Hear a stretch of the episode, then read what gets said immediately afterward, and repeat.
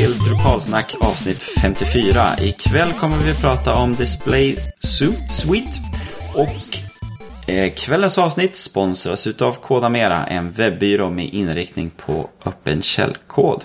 Ikväll har jag med mig Leander Lindahl. Hallå, hallå. Tjena oss. Du är en ny röst för våra lyssnare här, så vem är du? Ja, jag är webbutvecklare från början. Var jag designer och började sen bygga mer och mer. Eller tycker det var enklare att helt enkelt ta tag i kodandet själv. Och med, med årens lopp har det blivit att jag i princip kodar betydligt mer än jag designar. Så att jag är någon slags hybridperson där. Har hållit på med Drupal sen tjugohundranio, tror jag det är om man ska vara noggrann. Men tjugohundratio, Drupal sju var väl när jag steg in. Jag gjorde en eller två sajter i Drupal sex. Och sen har jag hållit på väldigt mycket med Drupal fram tills för ungefär ett och ett halvt år sedan, då jag inte la ner det för att jag jobbar fortfarande femtio procent av min tid med Drupal-projekt. Men jag bestämde mig liksom för att uh, prova andra saker också, som då till exempel WordPress. Uh, men under de fem åren var det väl som jag höll på uteslutande med Drupal, så var jag med och startade en lokal Drupal-grupp i Malmö, eller Skåne som den är omdöpt till numera. Och har haft turen och glädjen att jobba med Malmös eh, Drupal-byrå som heter Oddhill. Det är väldigt duktiga och trevliga människor där. Eh, mm. Så att det är väl mig i kort sammanfattning, eller till och med en lång drapa. Ja, nej, men det är ju väldigt trevligt. Du svarade ju på vår inbjudan att få eh, vara med och prata med oss här. Kvällens ämne ska vi ju då...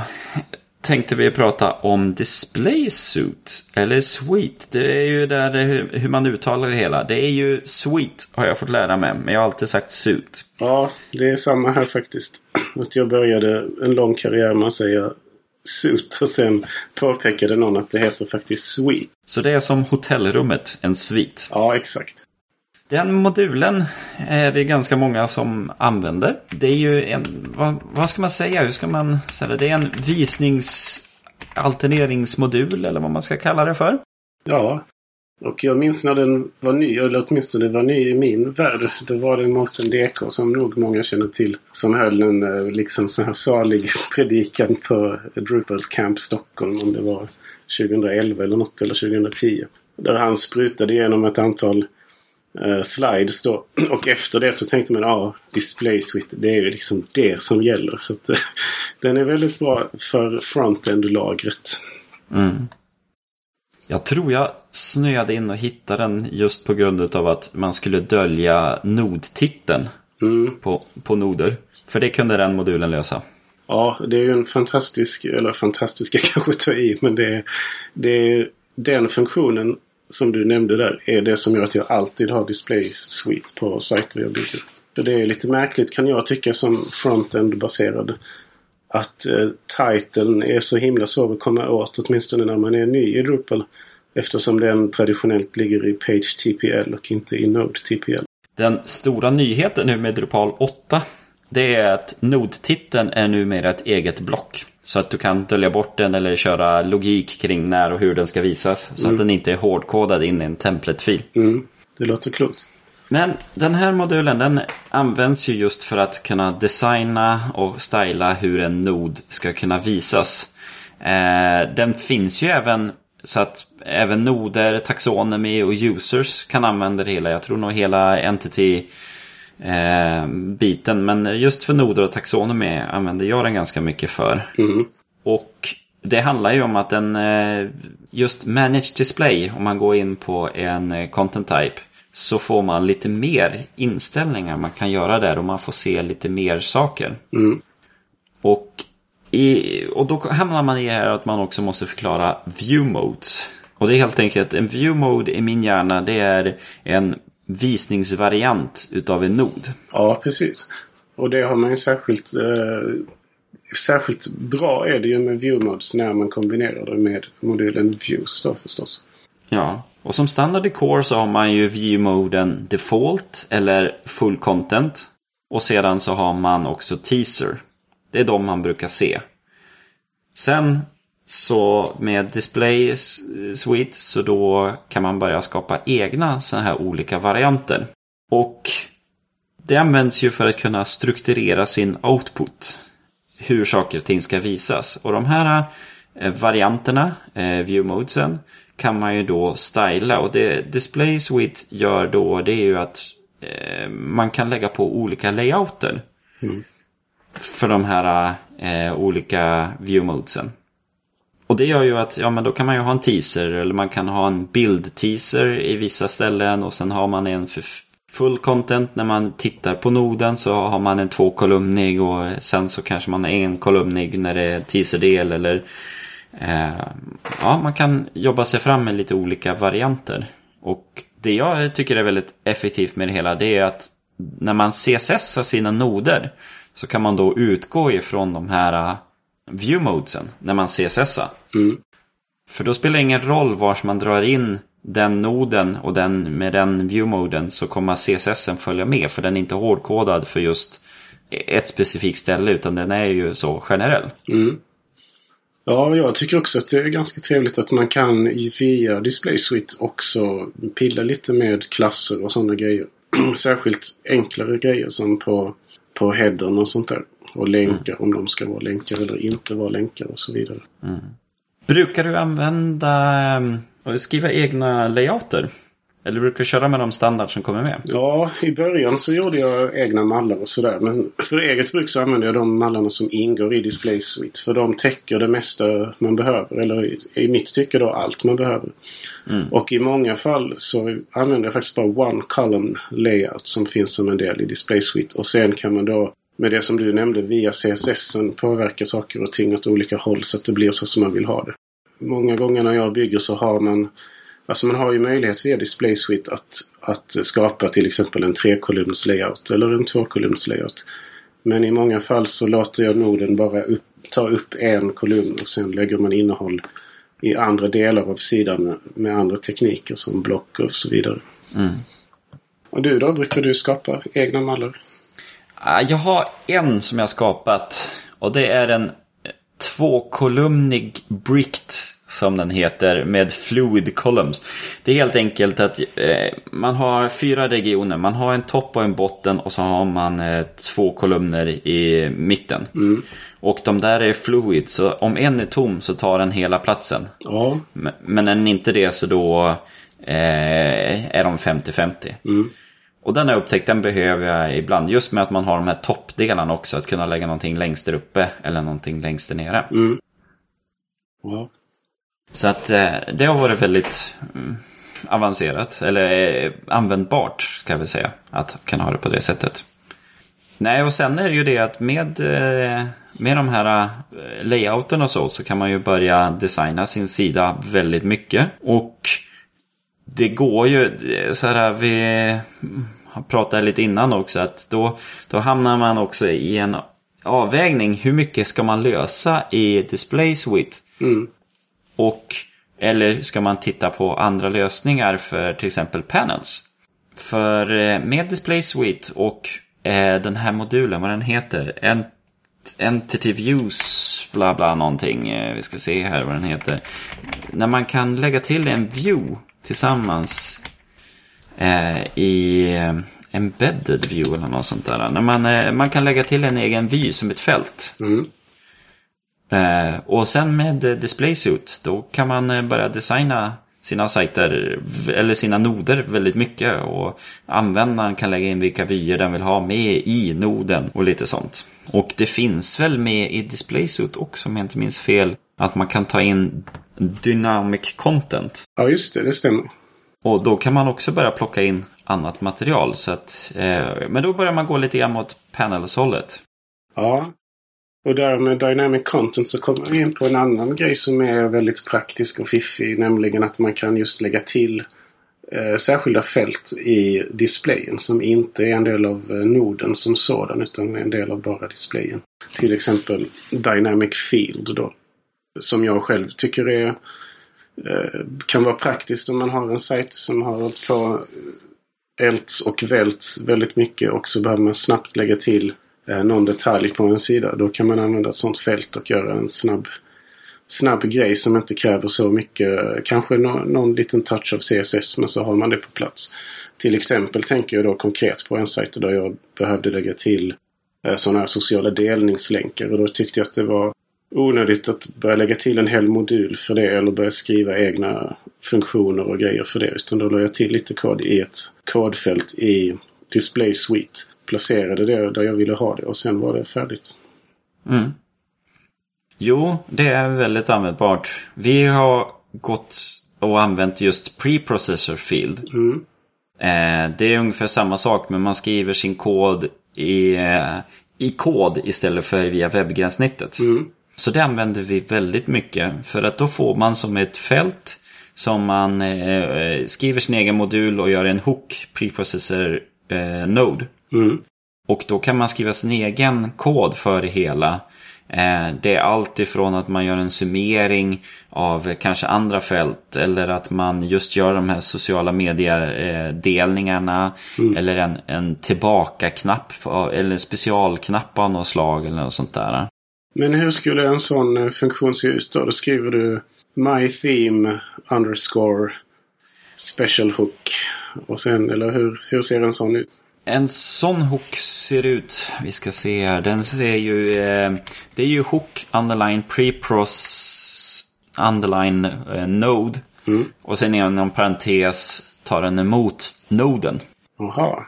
Och det, då kollar man sen då, vad är det för nod jag får in? Mm.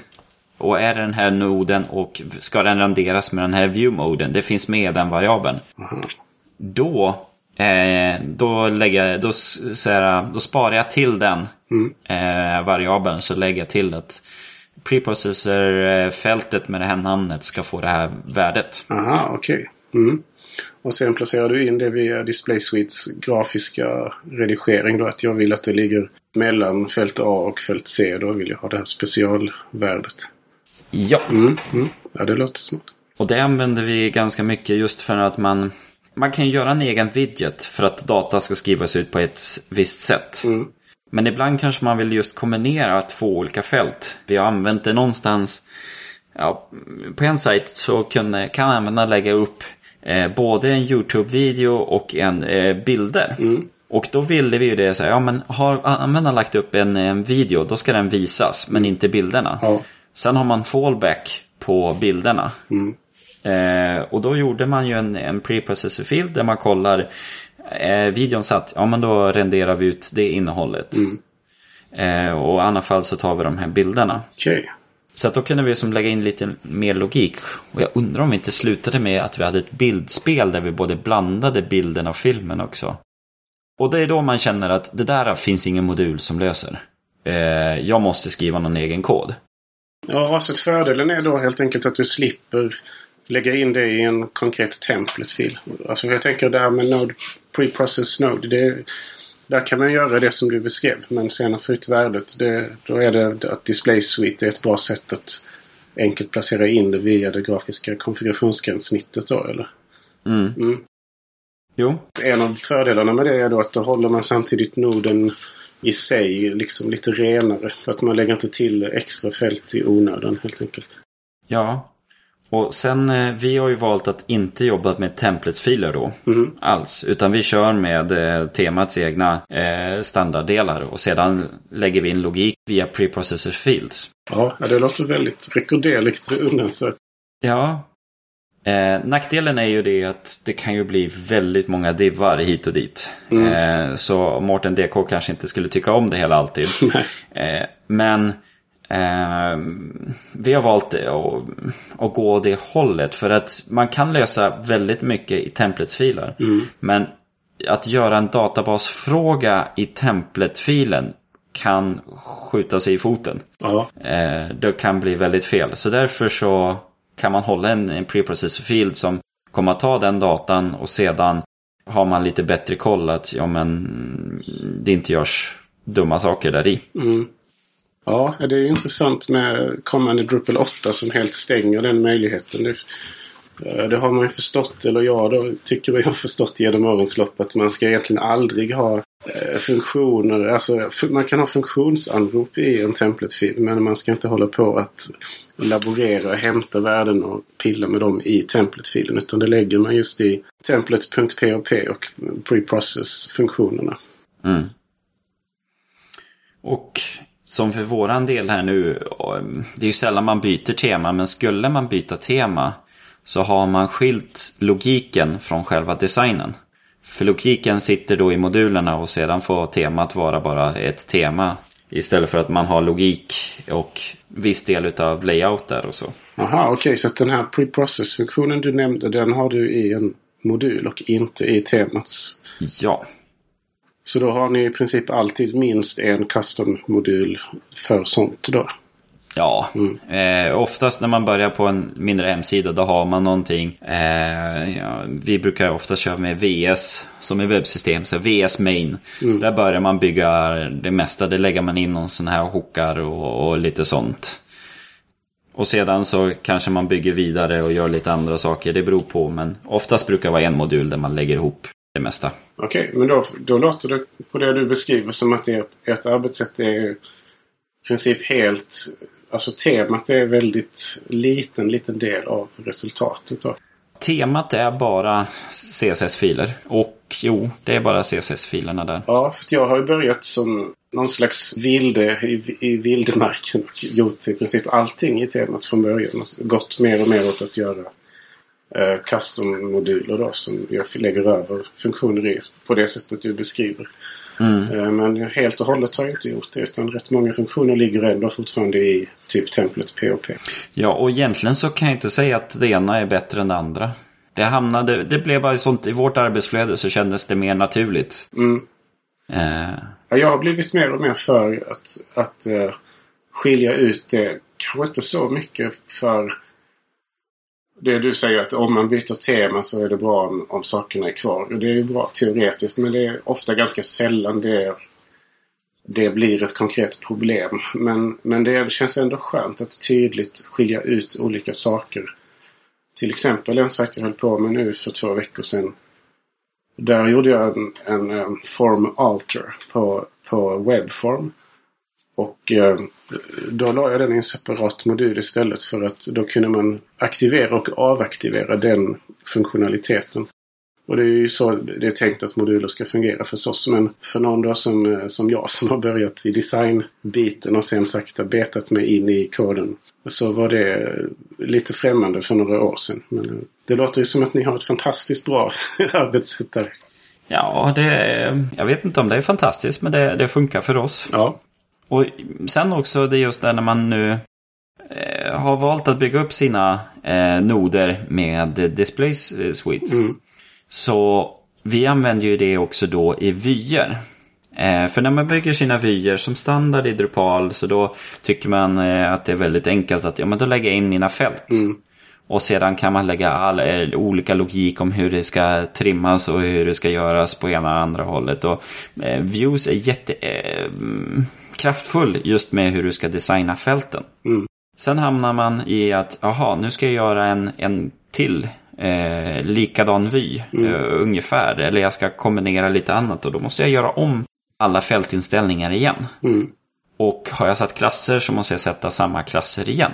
Och det är då vi, istället för att rendera fält, så renderar vi noderna med en viewmode. Mm. Eh, så då kan man rendera dem i teaserdelen, eller så kan man rendera dem i en egen viewmode som man har kallat huvudpuffen eller bildpuff eller något sånt där. Ja, nej, jag håller med helt att det känns renare och blir mer logiskt och tydligt när man gör så. Men det som jag kan sakna när man står där i valet och kvalet och skapar sin vy, det är... Att det, det som är bra med bara fältupplägget, det är ju att man kan kombinera ihop formuleringar, så att alltså när man har där rewrite uh, output of this field, så mm. kan man plocka in ett fält som är dolt och så använda en token där och få till precis det man behöver. Det är lite svårare tycker jag i Display Suite, såvida inte du nu har något.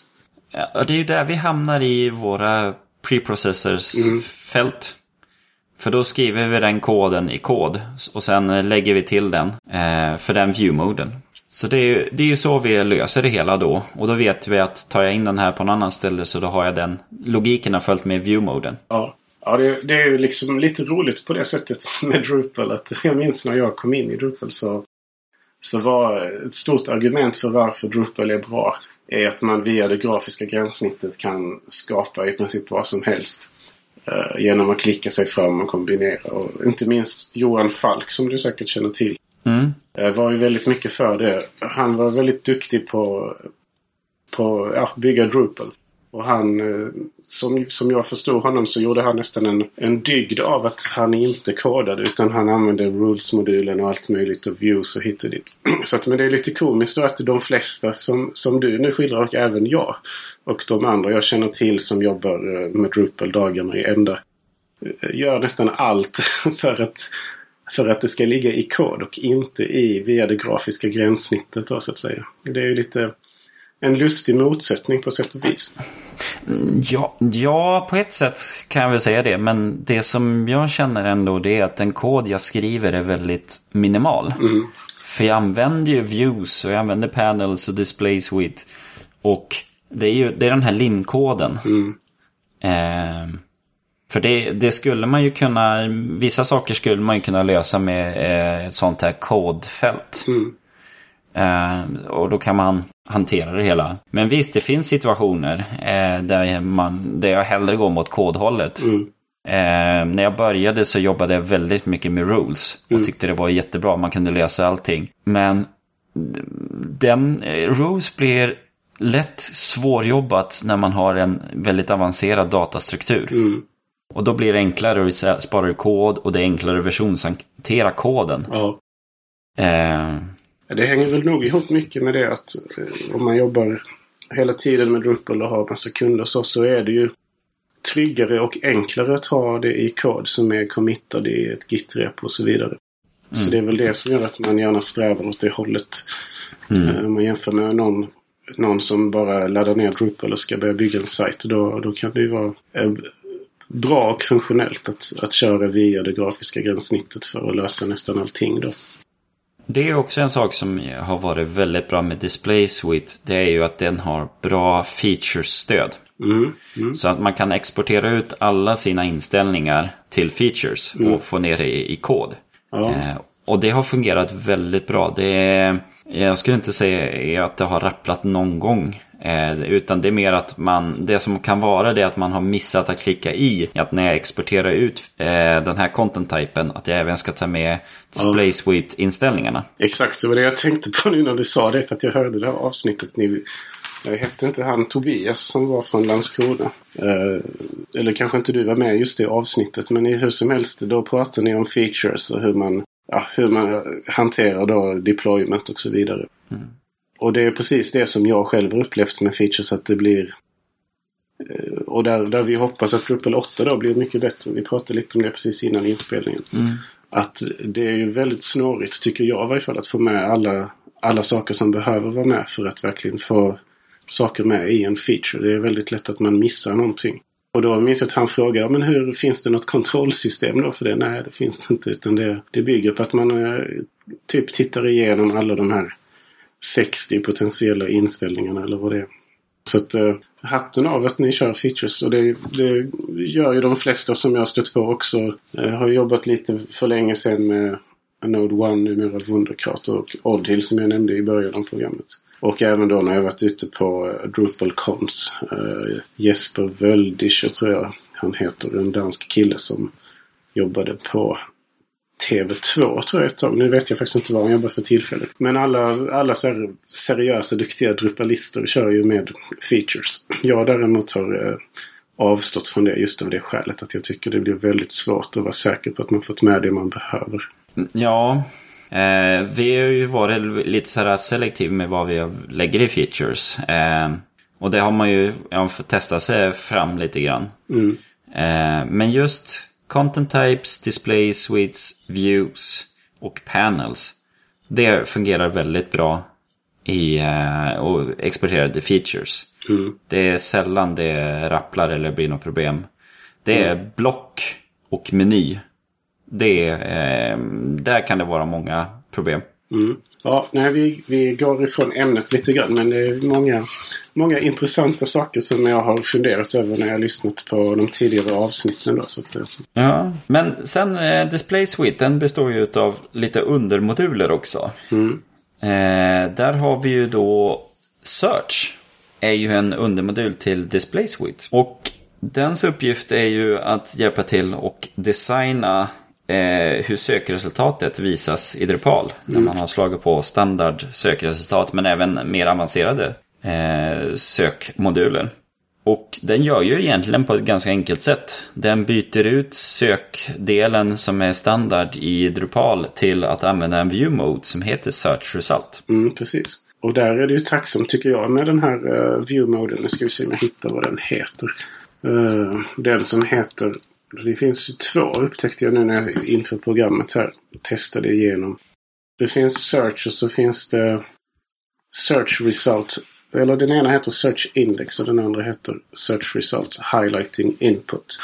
Och den tycker jag är väldigt fin, för då får du med bara typ aktivera den här modulen så får du sökresultat som har det, den eftersökta frasen eller det eftersökta ordet highlightade då i texten. Och det är ju härligt att kunna snabbt och enkelt fixa till åt ens kund. Mm. Jo, så det är en väldigt bra eh, undermodul att kunna eh, aktivera.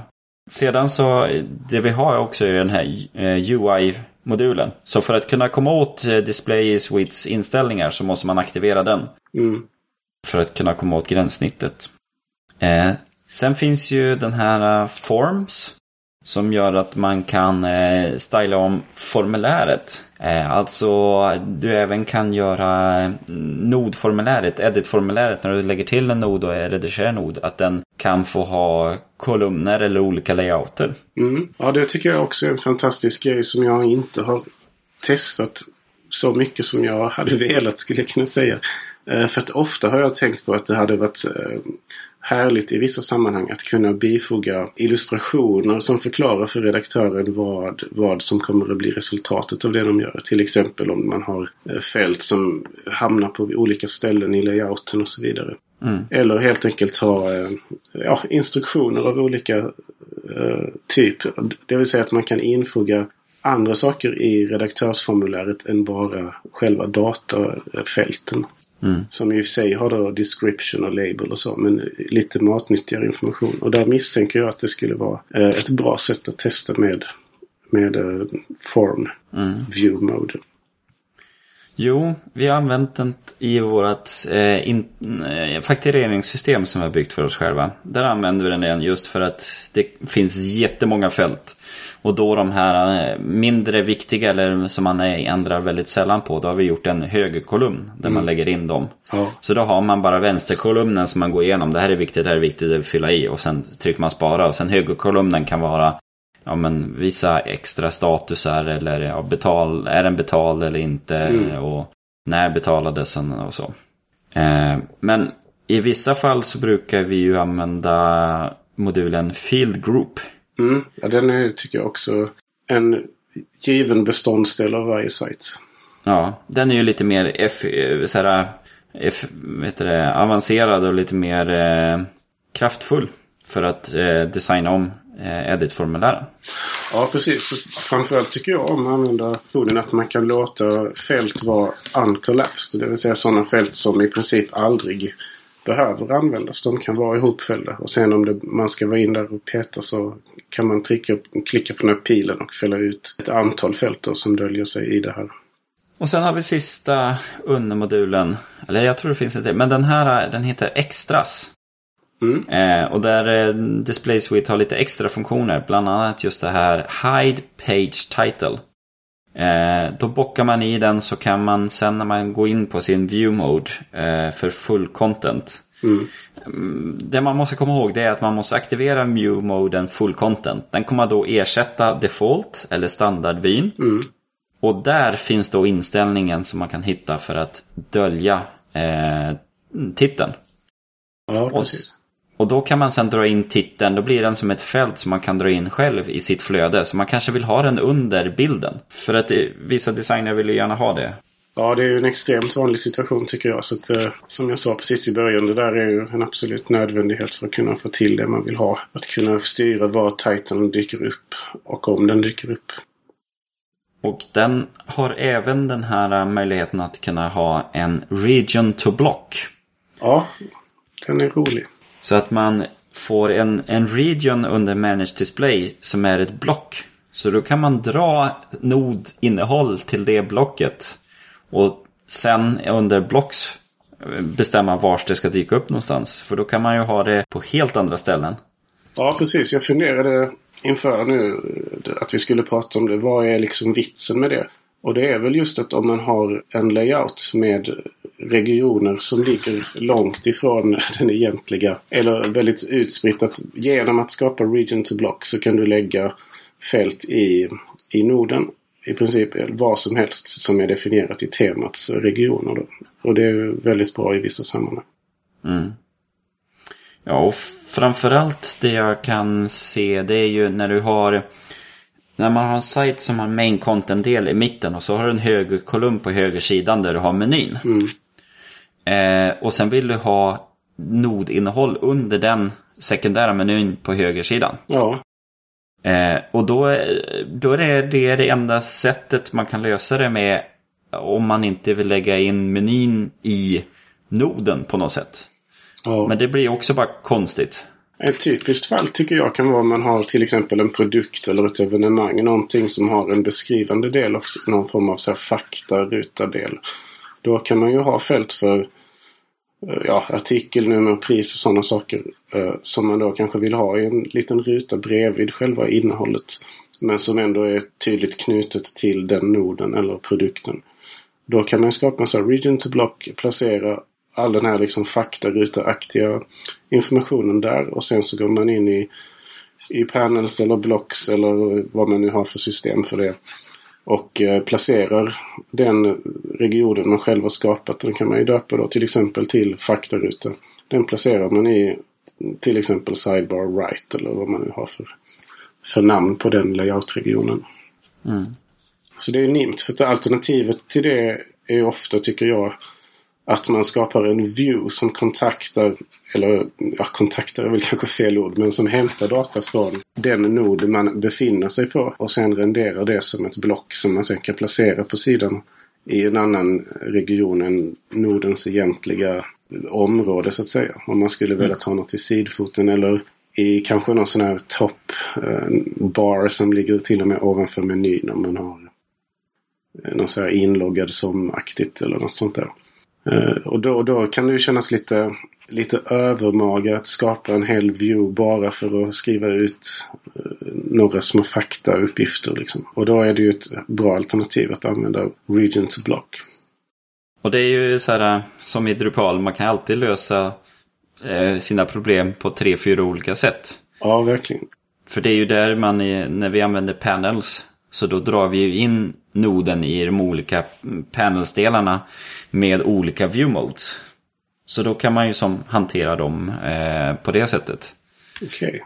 Okay. Eh, men sen är det ju väldigt mycket att vi drar in vyer, så panels är mer bara ett, ett layout-verktyg mm. som tar... Vi använder inte så mycket blocks. För att där blir man lite fastlåst, för då måste de vara på samma sätt hela tiden. Så mm. då har vi panels för att hantera eh, blocklayouten eller vad man ska säga. Och sedan så har man Display Suite som hanterar hur de olika komponenterna sen fungerar inuti sig. Mm. Jag kan tipsa också de som lyssnar och blir sugna på att testa Block Region. Av egen bitter erfarenhet att det kan vara lite krångligt att få igång det, eller åtminstone tyckte jag det, och jag har hittat många frågor på Stack Overflow och Drupal dot org och så som gäller just det, att då måste man aktivera, först och främst måste man aktivera submodulen Display Suite Extras eller Extra eller vad den heter, och sen måste man gå in i konfigurationen av Display Suite och välja. Då, när man går in default i Display Suite under Structure då, som det ligger, så ligger det först fyra tabbar som heter Displays, Viewmodes, Fields och C S S Classes. Sen under det, på Display-tabben, så ligger det fyra små tillvalsgrejer där. Och då är det en som heter Extras. Och klickar man på den och sen väljer, ska vi se här. Då kommer man in på laddastens sida som har tre stycken horisontella tabbar, varav den understa heter Other. Och går man in på den så finns det en, två, tre, fyra. Som femte checkruta uppifrån Region to Block.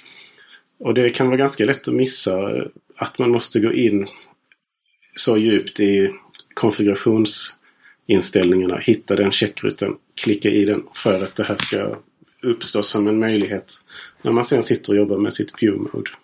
Mm. Där finns ju en sak till som vi inte eh, pratat jättemycket om, fast det kanske är för att du tycker det är så självklart med, med tanke på ert arbetssätt, men det här med C S S-klasserna, eh, det är ju den fjärde tabben på den ja. sidan jag pratade om där. Där har man ju C S S-klasser för regioner och för fält. För när man är inne och jobbar med sin display mode så har man ju möjlighet att tilldela klasser både till regionerna och till de fält man har. Och då är det en sån här selectlista med olika val. Och för att det ska dyka upp val i den selectlistan måste man först ha skrivit in klasserna på den här konfigurationssidan. Och jag tar upp det också för att jag själv hade en viss tröskel innan jag upptäckte att det var så det hängde ihop. För jag tänkte tidigt när jag använde Display Suite att ja, men det här är ju toppen. Man kan ha vilka klasser man vill, men, men hur får man in de där klasserna man vill ha? För jag hade ju spontant förväntat mig att det kanske skulle finnas ett fält där man skrev till den klassen man ville ha i anslutning till det fält man ville påverka. Men de, mm. de lägger man upp i någon slags sån generalinställningsplats då. Det ligger på Admin Structure D S Classes. Och jag stötte faktiskt på ett blogginlägg som handlade om, jag ser vad det hette här. Det handlade om hur man kan jobba, just det, det hette så. Why I use Display Suite, Entity Reference and Bootstrap. Jag skummade igenom det själv och jag är helt frälst på Bootstrap. Det finns säkert många som tycker att det är otroligt tråkigt att alla utgår från samma ramverk. Men jag älskar Bootstrap. Och där kan man ju då till exempel lägga till i den här vyn C S S Classes på konfigurationen av Display Suite. Kan man till exempel lägga till då col M D tre eller col M D sex och de klasser man vill ha. Eh, om man då har Bootstrap i botten på sitt projekt, på sitt tema, eh, så kan man sen tilldela en, en viss eh, region eller del av sin display, eh, den klassen, och så faller den automatiskt på plats. Mm, okay. Det kan ju vara till exempel om man har valt en mall som heter Three Columns av de defaultmallar som ingår i Display Suite. Då finns det ofta tjugofem, femtio, tjugofem procent då, delat i tre. Då. Då kan man säga att right ska ha värdet col M D tre eller klassen då. Middle ska ha klassen col M D sex och left ska ha klassen col M D tre. Så får man automatiskt en sån bootstrapifierad uppdelning av, av de ytorna utan att behöva gå in och själv koda någon C S S. Och det bygger ju på att man har Bootstrap i botten då förstås. Men det har ju ganska många nu för tiden. Mm. Och det kan ju gälla andra saker som imagefält och sådana saker också. Man använder Bootstraps färdiga klasser. Gör dem tillgängliga i Display Suites konfiguration på det sättet. Mm. Nej, och jag, jag, jag så här, det har jag använt någon gång. Och just det här också att man kan sätta att vissa viewmodes, att eh, klickar man på dem så hamnar man på själva noderna. Och då sätter man för hela viewmoden. Mm. eh, Istället för att bara sätta fält för fält, utan man kan sätta för hela viewmoden. Mm. Och just det här när du sa entity reference, det använder vi också lite grann. För ibland har man ju det att eh, man har ett, ett man har företag med anställda, så då mm. eller man har företagsregister med där det finns anställda under då. Ja. Och då när jag är inne på den anställda så vill jag ju kunna visa företaget. Mm. Och då kan man ju då kan man ju välja att jag vill visa det här företaget rendered med den här viewmoden. Mm. Och då kan man ju designa upp den. Ja, men då är det en teaser viewmode eller är det en image eh, mode på den. Och likadant åt andra hållet, när man eh, har företaget så listar man då alla anställda med eh, profilbilds-viewmoden. Mm. Så att eh, på det sättet så då kommer det igen där också att kunna använda de där viewmoden, och det blir väldigt eh, effektivt. För då har man sett till så att designen är gjord mot viewmoden. Mm. Det som eh, man kan fundera och blöta och stöta lite grann som kommer... Där man får se projektet i helhet, det är just vilka viewmodes ska man ha? Mm. Ska man ha generella viewmodes som ska passa alla content types? Eller ska man skapa specifika per content type? Ja, det där är ju väldigt eh, snårigt. Det är alltid lockande att, att göra specifikt. För att, ja, det blir ju specifikt. Men det är också när en sajt åldras så får man väldiga problem om man har för mycket viewmodes. På samma sätt som om man har för mycket content types. Det är ju klassiker tycker jag när man kommer in i en sajt som har något då på nacken. Utvecklats kontinuerligt med olika personer som varit involverade, att de ofta har otroligt många content types, vilket gör det till en soppa helt enkelt. Mm. Jo, ja, för där vi har ju landat i att ändå försöka ha mer generella namn, att man går, man har full content, teaser och sen använder vi puffar, eller på engelskan så är det blurb. Mm. Eh, för att en teaser och en blurb är lite annorlunda, för blurb då är det mer bara, ja, det är en puff som ska upp i en sidbar eller lite sånt. Men sen hamnar man i att ja, nej, men då har man, det beror ju på designen, vad, vad har man fått? För det är inte alltid designer tänker sig i viewmodes-delar. Mm. Utan de kan lätt ha att den här noden presenteras på sju helt olika sätt i, genom designen på hemsidan. Och genom att då kunna styra lite grann och kunna säga, ja, men kan vi visa de här på samma sätt som här? Eller kan vi göra det hela? Då kan man få väldigt, väldigt enkel design. För har du väl designat den här viewmoden så är det bara att dra in den sen. Men eh, det bygger ju på ganska lik datastruktur också i vilka fält som ingår i varje content type då. Ja, vi, det vi brukar göra det är ju att namnen är generella. Sen så är det ju upp till content-typen hur de presenteras.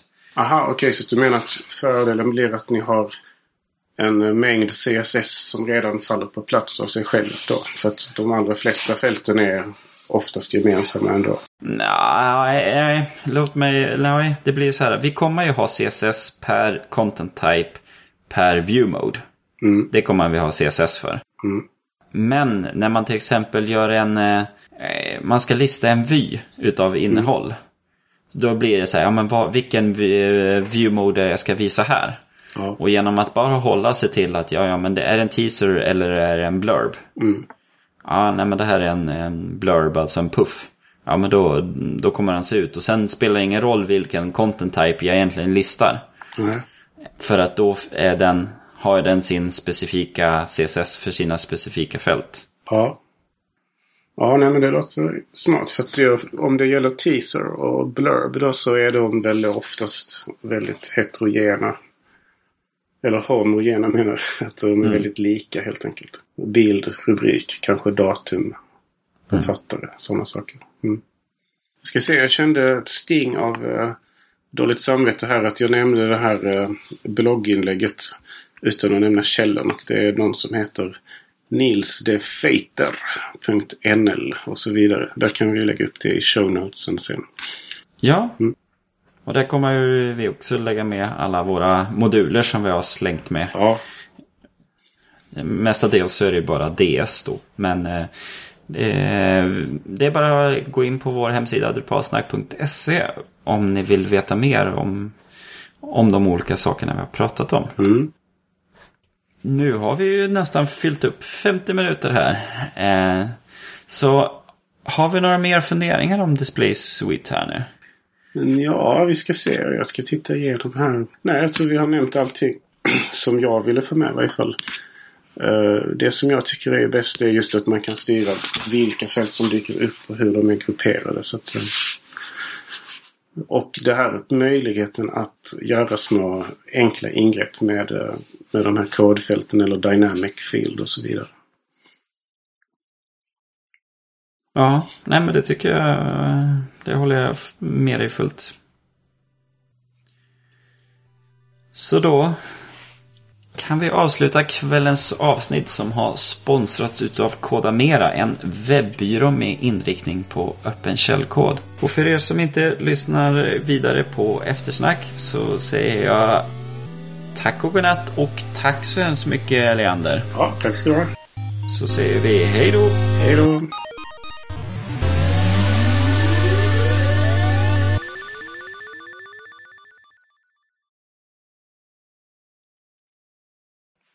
Ja, då är vi inne i eftersnacklanden här nu. Ja, det är stort.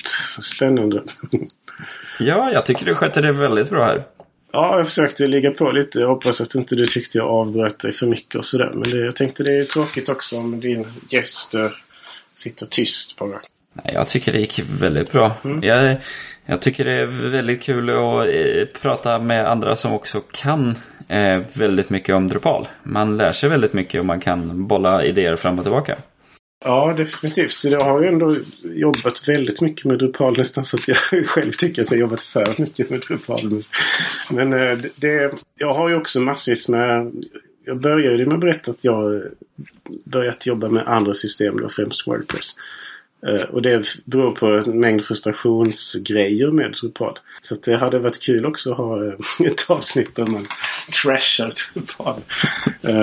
Men det som är bra, oavsett alla sådana tänkbara synpunkter, är att jag har ju lärt mig väldigt, väldigt mycket om att koda. För det första, för det blir man ju tvungen att göra även som temasättare eller frontend-människa. Det går ju i princip mm. inte att göra någonting utan att overrida och använda hookar och hit och dit. Mm. Och särskilt om man jobbar the Drupal way, det vill säga att man aldrig hackar i en modul eller i core, utan man gör hook-ingrepp då i sin egen kod. Så att på det sättet har det varit en väldigt bra och hård skola som jag har stor nytta av i andra sammanhang också då, andra kodsammanhang. Och sen är det ju det gamla tjatet om att communityn är bra, men det vet ju alla som lyssnar på det här, så att men det hade varit lite roligt någon gång att ha ett, ett avsnitt där man tar upp allting som man tycker illa om med Drupal. Ja. Och jag lyssnade ja, det... med stor glädje på det här avsnittet som handlade om Drupal kontra WordPress. Och där tyckte jag att ni missade lite grejer faktiskt. Hade man kunnat göra en recap eller en retake ett år senare eller något, kanske vi ska göra nästa mars. Ja. Vad är status då? För att, jag minns till exempel att ni eh, tittade efter då, eftersom ni googlade under... under loppet av inspelningen på fanns det några WordPress-podcast och ni kom fram till att inte det fanns, men jag tycker det verkar finnas ganska många. Ja, på svenska eller? Jaha, okej, okay, ja men då, då missförstod jag nog det ni pratade om. Ja, mm. nej men no, jag tror det finns eh, podcaster på, för WordPress, men jag tror jag inte sett något på i svenska. Det är det som ska vara intressant. Ja. Det är där vi är unika i, i Drupal. Ja, definitivt. Det senare hade varit roligt också att det är något program tar upp, eh, nu blir det här eftersnacket, att vi bollar idéer, eller i varje fall jag gör det. Men att ta upp eh, vilka podcast generellt man lyssnar på som då är relaterade till utveckling och kodning och webb. Mm. Inte om man lyssnar på Hanna och Amanda och sånt, det behöver vi inte få veta, men sånt som är relaterat till teknik och webb. Det har varit mm. roligt att höra de andra som är med i podcasten, vilka de mm. lyssnar på. Brukar du lyssna mycket på podcast själv? Ja, jag lyssnar otroligt mycket på något som heter uh, This Week in Tech, som är en podcast från San Francisco. Eller det är ett helt konglomerat. Det är en kille som heter Leo Laporte som har startat någon form av uh, webbmediahus. De, ja. de har ju ett tjugo till trettiotal podcast om mm. olika ämnen. Ja, Twitter ja. Ja. This Week in Tech har de, och sen har de This Week in Google, This Week in Mac, och sen har de This Week in Android, This Week in iOS och allt möjligt. De har jättemånga. Jag lyssnar främst på den här samlingspodcasten de har då, som är This Week in Tech. Men sen upptäckte jag inför då att, att jag hörde av mig till er och att ni sa att ja, men du kan väl vara med. Så försökte jag då förbereda mig, så jag lyssnade på Drupalsnack för det första. Men sen hittade jag faktiskt en podcast som jag blev så förtjust i att jag kan ju faktiskt ta den som ett tips nu. Ska se vad den hette. För den var riktigt bra. Men den är då mer generell, att den fokuserar inte på ett visst system. Den heter View Sources Podcast. Och de har då avsnitt som till exempel typography, WordPress, is C S S dead, client-side M V Cs, origins, Vim, a design tool, uh, progressive enhancement och så vidare. Det berör egentligen alla delar av webbutveckling uh, så vitt jag kunnat se hittills då. Men den var väldigt intressant att prata om uh, vilket program var det? Jag kommer faktiskt inte ihåg vilken, vilket avsnitt, men i ett avsnitt pratade de ohyggligt detaljerat om att, kom, att, att göra sajten så snabb som möjligt Och de undvek i princip, eller den som pratade där undvek typ all kod, eller framförallt så trashar han då eh, Bootstrap och Foundation och sånt där. Och så att vi mm. skriver all C S S själva från grunden, för att då blir det mycket mer liksom lean och snabbare. Det är dumt mm. att dra in ett, det är ungefär samma argument som när folk pratar om att det är dumt att dra in jQuery om man bara ska använda en liten del av det. Ja. Jag såg här eh, Twit eh, där. De har ju också Security Now. Ja, precis. Den är ju väldigt rolig att lyssna på. Den har jag lyssnat på, men den så här, jag har inte riktigt tid för det hela. Men det, det är väldigt intressant. Det är ju, vad är han som Steve Gibson där? Han ja. är typ närmare sjuttio eller något sånt ja, där. Ja, framförallt hans sätt att prata. Han är ju så sjukt entusiastisk så att det känns som att man är med om något väldigt roligt och festligt när man går igenom alla, alla de här eh, säkerhetsproblemen. Och det var ju något i senaste avsnittet tror jag, där det var ett företag som hade lyckats eh, på något sätt då f- f- bli av med massvis med identitetsuppgifter på folk. Alltså, ja, i U S A, det ja. var väl fingeravtryck? Ja, alltså typ så att man kan stjäla folks identitet och, och skaffa kreditkort och allt möjligt i deras namn. Och som kompensation så fick de här kunderna då två års gratis tillgång till en tjänst som hette något sånt här Secure Identity. Vilket ju var väldigt ironiskt eftersom de bevisat att de inte klarar av det där. Plus ja. att om man blir av med sina identitetsuppgifter så är det ju en skada som gäller typ hela livet. Så att, att man får två års kompensation då är ju inte heller någon vettig balans i det här liksom, sättet de hanterade på. Ja, nej, helst inte när det var just eh, fingertryck ja. som hade kommit på vift. För det är så här, lösenord kan du byta. Du kan byta personnummer även om det är jobbigt. Mm. Men dina fingertryck, de, de kan du inte byta. Nej, då får man köra något radikalt som det brukar vara på film. Att man skär av sig huden eller något. ja. Eller för eh, plastikkirurgi på fingrarna. Men brukar du kunna sitta och lyssna medans du kodar? Nej, eller stör det? Tyvärr kan jag inte det. Det hade ju varit underbart. Men jag kan inte ens lyssna på musik medan jag kodar faktiskt. Utan det är på, på, vid andra tillfällen om jag transporterar mig fram och tillbaka eller på kvällen då när jag ska somna och sådär. Mm. Och sen framförallt de som känner mig har fått höra detta till ledaren, men min senaste hobby då, sen cirka ett år, är att fiska. Och då så brukar jag stå och lyssna medan jag fiskar. Då kan man lyssna ett antal timmar i, i sträck då på olika saker. Ja, jo, nej, det är sådär, nej, just att koda och samtidigt eh, lyssna, det går inte riktigt. Men bilar brukar jag kunna göra. Mm, jo, men det är väldigt bra miljö för att lyssna på podcast. Mm. Jaha, men har du något juicy skvaller från DrupalCon Barcelona? Vi pratade lite om det innan vi satte igång inspelningen. Att jag har skammat sägandes inte lyssnat på förra avsnittet av Drupalsnack eller Drupalsnack. Så att några highlights av vad som var de bestående intrycken av Barcelona kanske du kan ta igen då. Så att även eftersnackslyssnarna får... Ja, jag måste tänka om jag kommer på något kul här nu. Vi träffade en kund där. Ja. Och, och då fick vi så här höra att den eh, sen fick man ryktesvägen höra att den skulle byta jobb. Oj. Men, men sen så visade det sig att den kanske inte skulle det, eller så skulle en del, eller var det bara så här höja lönen eller sånt där. Så det var väl det skvallret som jag vet på rak hand ungefär. Ja. Men eh, i övrigt så var det väl inte några så här större saker där. Men var det någon så här stor fest och så som var fantastisk? Jag minns, jag var ju på DrupalCon Chicago, jag tror det var tjugohundraelva. Där hade de ju fest på en sån här paleontologiskt museum, alltså dinosaurier. Det var så här dinosaurieskelett och sånt i en stor sal. Var det någon spektakulär Drupal-fest i Barcelona?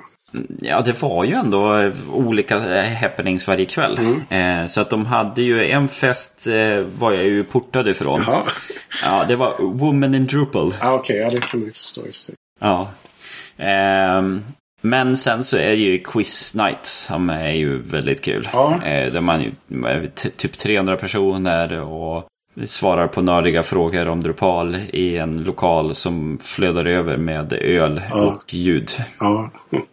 Uh, men det var väldigt kul. Vi ledde ett tag faktiskt. Aha. Vilket lag var du med i? Var det så här Sverige-laget eller var det? Nej, vi var eh, tre, Nej, webbsystem vi var tre stycken och sen var det två stycken. En från Documentation Team och en från Search A P I jobbade han med. Mm. Uh, så vi hade väl hyfsat koll. Uh, men vi blev tokförvånade att vi ledde, vi var först. Sen började vi granska lite grann, så började vi inse att um, man fick fyra bonuspoäng per nybörjare. Mm. Eller så här första gångens okay. del. Eh, och vi hade ju en kille på vårt lag mm. som var det. Så han hade skrivit plus fyra poäng. Aha. Det hade de tolkat som att det var fyra personer. Så vi fick sexton poäng istället för fyra poäng. Bonuspoäng. Ja.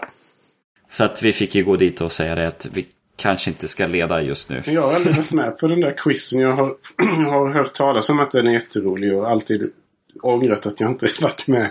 Vad är det för slags frågor? Är det typ så här, vad heter han som har skrivit eh, Views-modulen med sitt sånt alias? Är det den typen av frågor? Eller det... Ja, vad ska vi säga?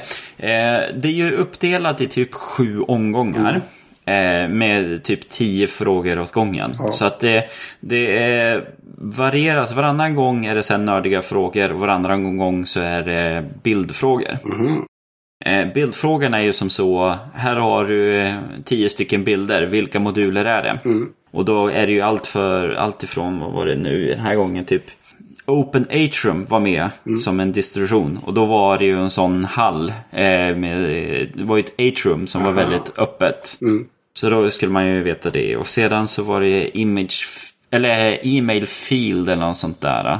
Eh, ja. Och då, det är ju så här... Eh, de är ganska enkla att knäcka. Sen har man de som är svårare. Det är när det börjar bli användarnamn ja. Där det är rebusar på.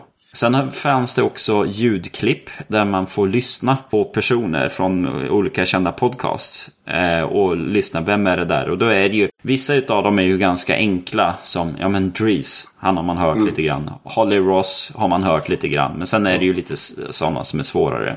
Men sen är det ju det, de här, när det inte är bild- och ljudfrågor, då är det ju de här riktigt, då är det ju nördiga frågor. Mm. Eh, då kan det vara som, hur många gånger eh, finns ordet kitten med i eh, Drupal Core? Oj. I koden. Var det någon som kunde det då? Ja, för det är, en, det, är så här, det är en som har fått in det i en patch, och det är den enda gången det finns. Aha, det finns bara en gång. Ja. Så att det är ju så här, har man, har man hört det en gång, då vet man det hela. Mm, mm. Eh, men det var det mer sen, det är ju så här, eh, hur många moduler finns det i Drupal åtta Core mm.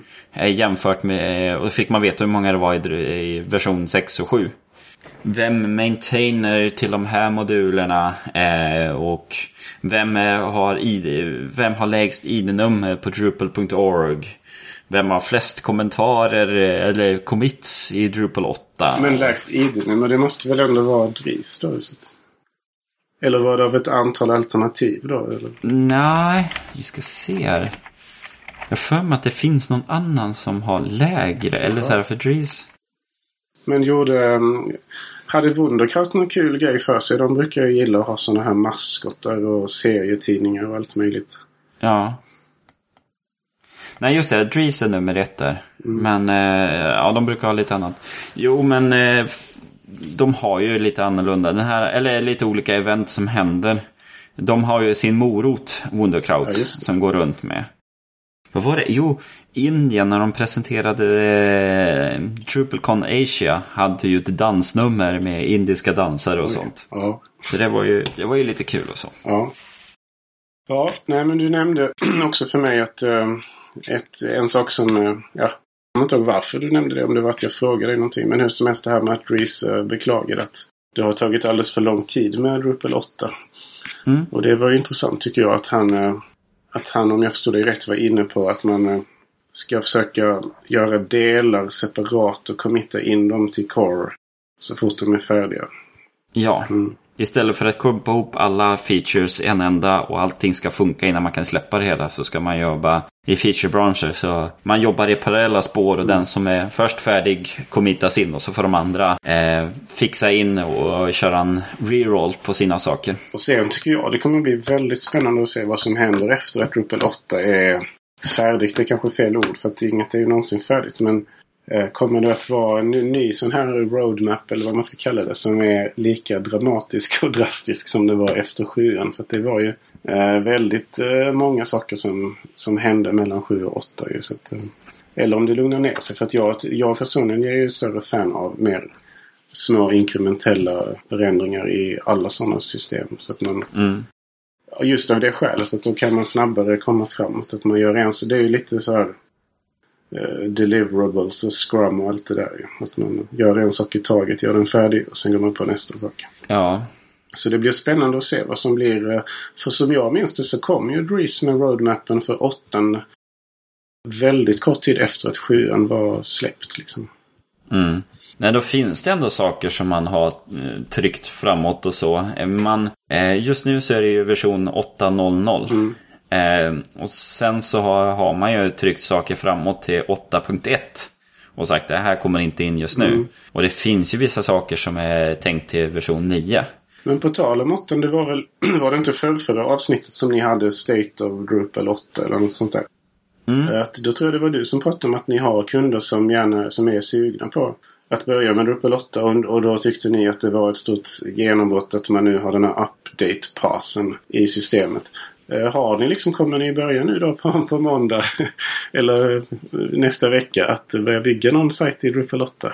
Ja, det var ju Adam på Kodamera ja, som förlåt, hade de här. Ihop, för vår del, ja jo, vi låter nästan likadana. Men eh, för vår del, så när vi tittar på Drupal åtta så... Eh, de högre komplexa sajterna som vi bygger, då är det inte riktigt färdigt med Drupal åtta. Nej. Vår egen sajt håller vi på att bygga om i Drupal åtta. För ja, den är ju en enkel broschyrsajt. Mm. Så då har de, ja men testas och vänja sig vid olika saker och se hur det funkar. Mm. Så enkla projekt kanske man börjar med åttan. Det beror på, broschyrsajter de är enklare att komma igång med. Mm. För att någon gång måste man ju börja utveckla ja, de definitivt. sajterna. Mm. Så att det är nog lika bra och så här, om man hittar lämpliga projekt att man tar det då. Ja, precis. Ja, det är nog kul. Jag ska lyssna på det här avsnittet och kanske det visar sig att ni redan har pratat om alla de sakerna jag frågade nu. Så att, då blir det upprepning för era stackars podcast-lyssnare. Mm. Jag gick och bara tittade vilka issues som de hade mm. i nian. Där är typ såna här saker. Rename page render element to body. Mm. Så page punkt h t m l punkt wig ska bli en body punkt h t m l punkt wig. Mm. Det är version nio. Aha. Sen var, sen var det en issue här. Backup Outlook tjugohundratio help number. Mm. Där är, det där känns ju så konstig. Den där issuen. Ja, verkligen. Det känns som spam. Ja, det är ju... Det är kanske det. Jag minns jag fick någon rolig fråga någon gång. Eftersom det här är eftersnacket så kan vi se hur jag hittar den. Jag har ju en webbyrå som heter Popo då. Och då, nu ska vi se om jag går in på min Facebook-sida där. Så jag fick via kontaktformuläret på min sajt då en väldigt rolig fråga som jag inte kunde låta bli att publicera för andras nöje också. Ska vi se, det var ett tag sedan. Får bläddra här i flödet. Ja, det var typ... Ja, just det, nu hittade jag det. Via kontaktformuläret på min sajt så fick jag då in detta. Skit! Utropstecken. Vad är detta? Jag installerade WordPress för att du skrev att det var en S E O-funktion. Det är ju en blogg, en sån där man berättar vad man har på frukostmackan. Skit! Allt text finns ju redan i webbhotellet. Mycket lapp på lapp. Det fick jag som kontaktformulär. Och sen fick jag faktiskt för bara någon vecka sedan också, det var inte så obalanserat men ändå lite komiskt, någon som skrev så här: hjälp! Utropstecken. Vad är en parameter? Snälla hjälp mig. Mm. Så då svarade jag på det att ja, det är en sån man har i, om man har en funktion så kan man skicka in ett värde och sen bla bla. Men sådana där mystiska grejer brukar jag lägga upp då på mitt företags Facebook-sida som under rubriken Papolos frågelåda. Och det låter ju kanske som om du är inne på det, att det är någon, någon liten glad person som har skickat in en Outlook tjugohundratio-bugg till uh, Drupal Core då. Ja. Ah, det där känns som en spammare. Vi skapar en issue på drupal punkt org för det hela. Ja. Det är så bra om man har en, en issue som är spam, då skapar vi en issue som säger att den andra issuen är spam. Jaha, okej. Okay. Ja. Mm. Nu får vi väl summera det här nu. Jag hoppas hålla tummarna för att min inspelningsteknik var bra, annars är det väldigt tråkigt. Men jag tror nog att våra att vi kan avsluta eftersnacket här nu. Ja. Så till alla våra lyssnare som hängde med här in på eftersnacket vill jag säga stort tack och tack än en gång, Leander. Ja, tack för att jag fick vara med, det är kul. Och vi hörs nästa gång. Hej då! Oj, nu blev det trassel på Skype. Men jag förmodar att du sa hej då, så då gör jag det också. Hej, ja. hej, hej.